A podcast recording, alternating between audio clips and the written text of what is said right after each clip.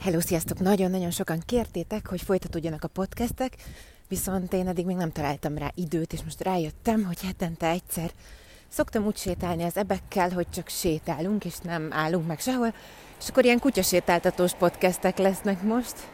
Megnézzük ez az első rész, mennyire válik be, mennyire hallotok majd, meg én tudok-e így ketté figyelni. Szóval, főcímzene, és sziasztok, ez az Egy Matrasznyi Szabadság podcast, én Bakonyi Panni vagyok, és a mai témánk a kapcsolatok lesz. Amikor csináltam olyan kérdőívet, hogy miről szeretnétek olvasni, akkor nagyon sokan, de tényleg nagyon-nagyon sokan azt írtátok, hogy a kapcsolatokról, szerelemről, arról, hogy létezik-e olyan, hogy igazi, ki lehet-e tartani egy életen át a másik mellett, ki kell -e tartani, honnan tudod, hogy nem is tudom, életet párját találtad meg, meg ilyen kérdések.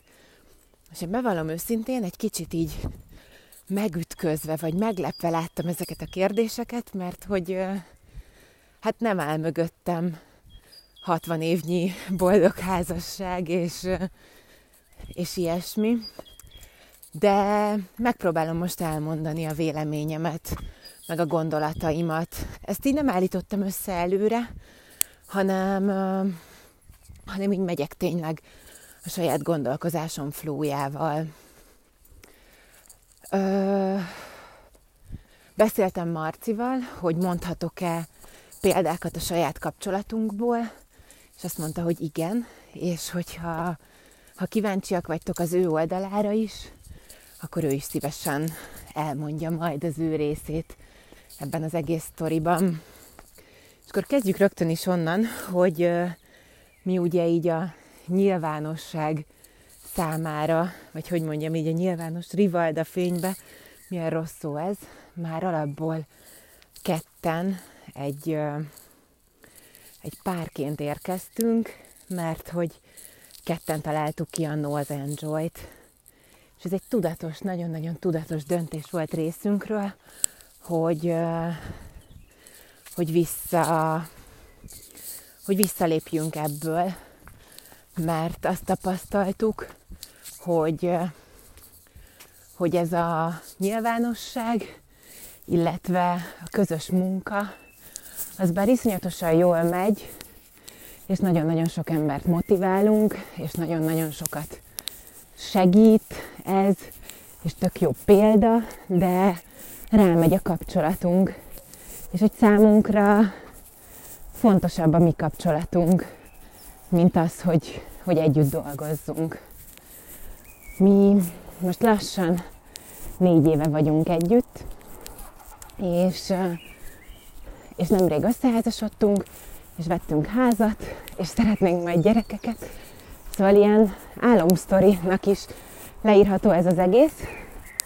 Szeretném ezt egy kicsit árnyalni, és elmondani, hogy szerintem miért is működik például a mi kapcsolatunk, és kitérni ilyen nagy kérdésekre, hogy, hogy van-e olyan, hogy igazi, meg ilyenek.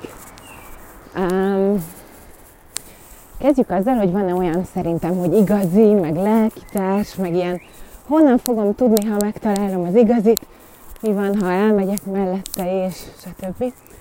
Um, én azt gondolom, hogy olyan, hogy igazi, olyan ilyen egy tökéletes, és aki nekem rendeltetett, stb. olyan nincsen. Mert, mert igazivá válni kell, vagy válni lehet, és ez szerintem pont olyan, mint a szülőségben sem a tökéletességet kell keresni, hanem, hanem elég jó, az elég jó szülőséget. Valahogy talán a párkapcsolatban is ez van, hogy, hogy válni kell egy elég jó igazivá. Um, nyilván annak vannak kritériumai, hogy kiből válhat számodra igazi, és hogy te kinek válhatsz igazivá. De én azt az illúziót, hogy valakit meglátok, um, megtetszik, és boldogan éltek, még meg nem haltak. Én ezt már elég, elég korán elfelejtettem. Sokakkal találkozom egyébként mostanában, szűk családi, baráti körben, meg, ilyen tágabb körben is, hogy, hogy a tökéletest keresik, azt a nőt vagy férfit, akivel minden örömöt, minden bánatot, minden hobbit és minden, minden mindent meg tudnak osztani, ugyanúgy reagál a dolgokra, mint ők, ugyanazok az örömei, ugyanazok a bánatai, ugyanazok a félelmei, ugyanaz lelkesíti. És én azt gondolom egyrésztről, hogy ilyen nincsen, és hogy azt szülte, hogy ez olyan, mintha a te alter egódat keresnéd, és azt szeretnéd magad mellett tudni, és azt gondolom, hogy azt szüli ezt a vágyat, hogy önmagadat szeretnéd egy másik személyben szeretni, hogy talán önmagadat nem szereted eléggé, és önmagaddal nem vagy eléggé tisztában, vagy rendben, vagy békességben. Nekem elég nagy a szabadság érzetem, vagy a szabadság igényem, hogy úgy mondjam, ez, ez a kapcsolatokban is kijön egyértelműen, és mindig pont emiatt, vagy emiatt is éreztem azt, amikor, amikor olyanokat hallottam, hogy egy férfi meg egy, meg egy nő csak ketten lehet egy, meg keresem a másik felemet, meg ezeket. Én mindig egy ilyen, így kicsit így összeszorult bennem valami, hogy így, ú, nem, én ezt nem így gondolom, én ezt nem így látom, én ezt nem így, nem így érzem.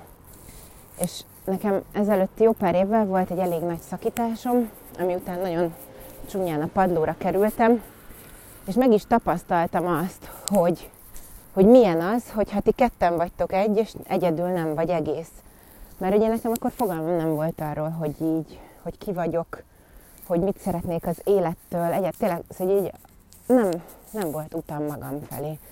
És ezen egyébként a jóga segített át, de ez most egy másik sztori. Én nagyon fontosnak tartom azt az én életemben, hogy, hogy önmagamban legyek egész, és, és ehhez egy másik egész ember um, tud csak kapcsolódni. Fontosnak tartom azt, hogy ne a mostani hiányainkra keressünk megoldást a párunkban. Azért, mert hogyha ez a hiány elmúlik, akkor a pár, párod is valahogy szükségtelenné válik akkor. Amikor sétáltam az El Camino-n, az nekem abszolút az önmegtalálásról, meg a saját hangsúlyok, saját személyiségem felé elindulásról szólt ez az arándoklat, tényleg így saját magam felé, akkor fogalmaztam meg azt egy fodorákos idézet alapján, akkor nagyon sokat foglalkoztam fodorákossal, hogy van ez az idézete, hogy tudok élni nélküle, de nem szeretek. És, és ebben azt hiszem minden benne van, amit én egy boldog kapcsolatról gondolok. Hogy a másik az nem, az nem egy hiányt pótol. Nem, nem azért, mert ha most asztalra lenne szükségem, akkor asztalos lenne a pasim, de ha már van asztalom, nincs rá szükségem, hanem mondjuk, nem tudom, paradicsomot szeretnék enni, akkor zöldséges. Most ez nyilvánvalóan nagyon um, lebutított példa, de azt hiszem talán érthető, hogy hogyan is uh, vélekedek erről. És Marcival egyébként nekünk abszolút a mottonká vált ez a tudok élni nélküle, de nem szeretek. Ez volt az esküvői meghívónkon is az idézet, ahelyett, hogy két lélek egyé vált, és bla bla. Az, hogy, hogy hogyan lehet igazivel válni, hát arra nincsen szerintem, vagy inkább olyan, hogy nekem nincsen receptem. Nagyon sok önmunkával. És itt az, a szeretet, meg a szerelem, az szerintem egy folyamatos, tényleg folyamatos meló. De nem, de nem olyan meló, hogy menjünk el kávézni együtt, meg hogy jó, akkor programozzunk együtt, meg, meg hoz virágot. Ezek, ezek a melónak csak az ilyen külső attribútumai. Ez olyan, mint a joga gyakorlásban az ászana, legalábbis számomra. Ez a meló, ez abból áll, hogy a másik, akivel együtt vagy, az tart egy, egy folyamatos tükröt. És abban a tükörben ő is, mint tükör mesztelen, és te is mesztelenül látod magadat. És ezt a két mesztelenséget valahogy elfogadni, megszeretni, és, és dolgozni vele. Számomra a Marcival való kapcsolatom azért nagyon izgalmas, mert nagyon nehéz tükröt tartunk egymásnak. Az alapértékrendünk az, az egyezik, enélkül azt gondolom, hogy nem is nagyon lehetne kapcsolat, vagy számomra nem nagyon lehetne kapcsolat, nem jött be, mikor olyannal voltam kapcsolatban, akivel nem egyezett az alapértékrendem. Viszont kb. minden másban különbözünk. És neki azok az erősségei, uh, amit, hát hogy is fogalmazzak. Szóval a, a tükör, amit tart, abban én nagyon sokszor nem szeretek belenézni, mert nem ő világít rá, hanem én látom meg a saját gyengeségeimet, a saját frusztrációimat és negatív tulajdonságaimat, és mellette egyébként a saját csodálatosan pozitív tulajdonságaimat is. És ez fordítva is így van. És egy, ha egy tíz évvel ezelőtt találkozunk, akkor én, akkor én ebből a kapcsolatból elmenekültem volna.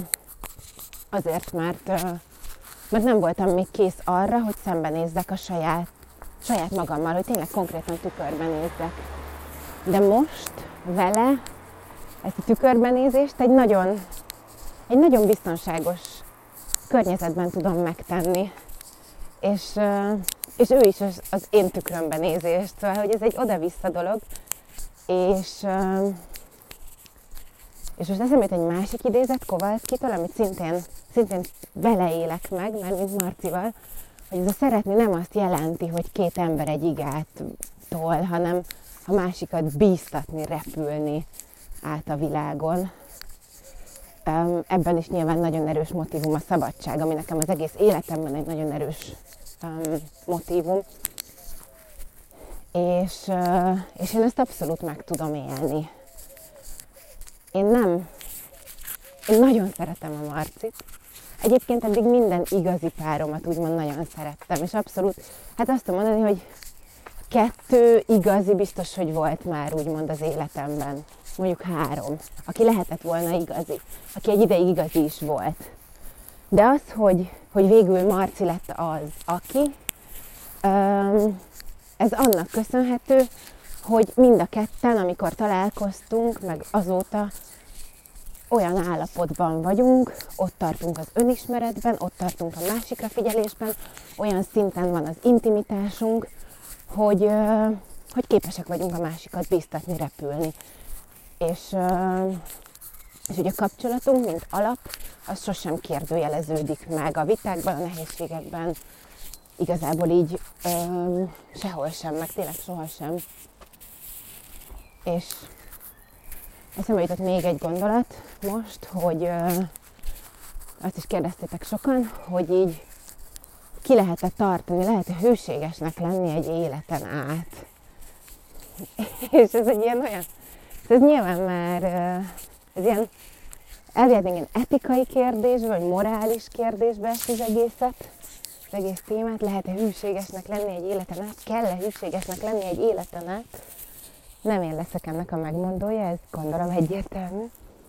Um, a pszichológusom nekem nagyon sokat segít abban, hogy hogy merjem, illetve hogy merjük megalkotni a mi saját szabályrendszerünket, a mi saját játékterünket, amiben, amiben mi jól érezzük magunkat. És az, hogy ebben a hűség mit jelent, és az, hogy, hogy hol vannak a határok, az egyéni.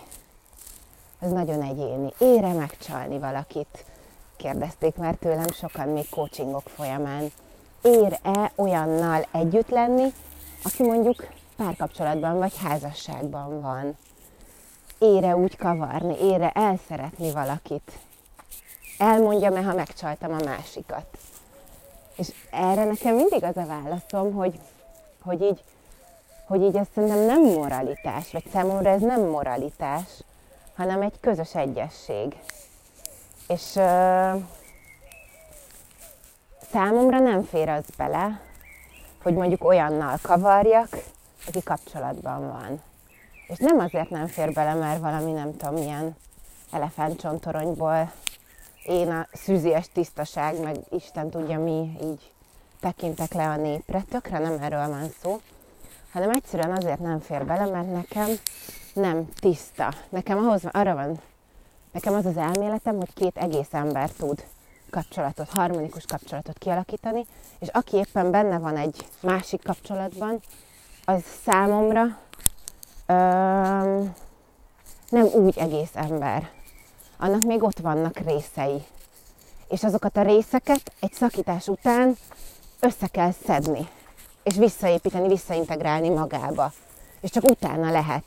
Én azt érzem, hogy nekem megfelelő vagy méltó párom, de ezt jól értsétek ezt a megfogalmazást.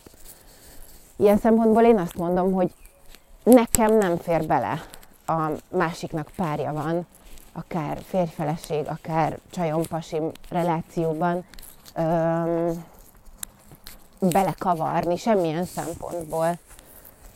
Ére megcsalni, ez, ez, ezt a kérdést is kaptam.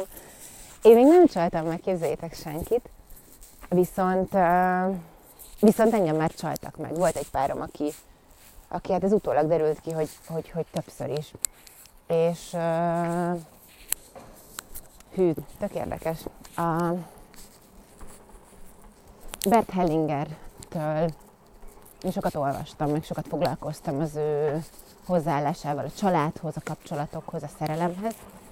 És ő neki volt egy olyan gondolata, hogyha ha valaki megcsal valakit, um, és az csak egy ilyen valóban egyszeri, kvázi elhajlás, és megbánja, magában feldolgozza, és utána százszerzalékosan benne marad, és benne tud lenni, de tényleg nem ilyen lemondás, hogy jó, én veled maradok, hanem hogy úgy igazából a kapcsolatban, akkor annak az embernek, aki megcsalt, annak kutya kötelessége ezt az aktust magában tartani, és nem átrakni a párjára azt a fajta felelősséget, hogy megcsaltalak, én megbántam, és akkor most mi legyen? Bocsáss meg, miért nem bocsájtasz meg? És ezt én, én ezt átéltem ugyebár, miért nem bocsájtasz meg? Hogyan kell ezt megbocsájtani um, oldalról, és teljesen egyetértek a, ezzel, a, ezzel a nézőponttal. Um, hogy nem a másikra kell rakni a terhet.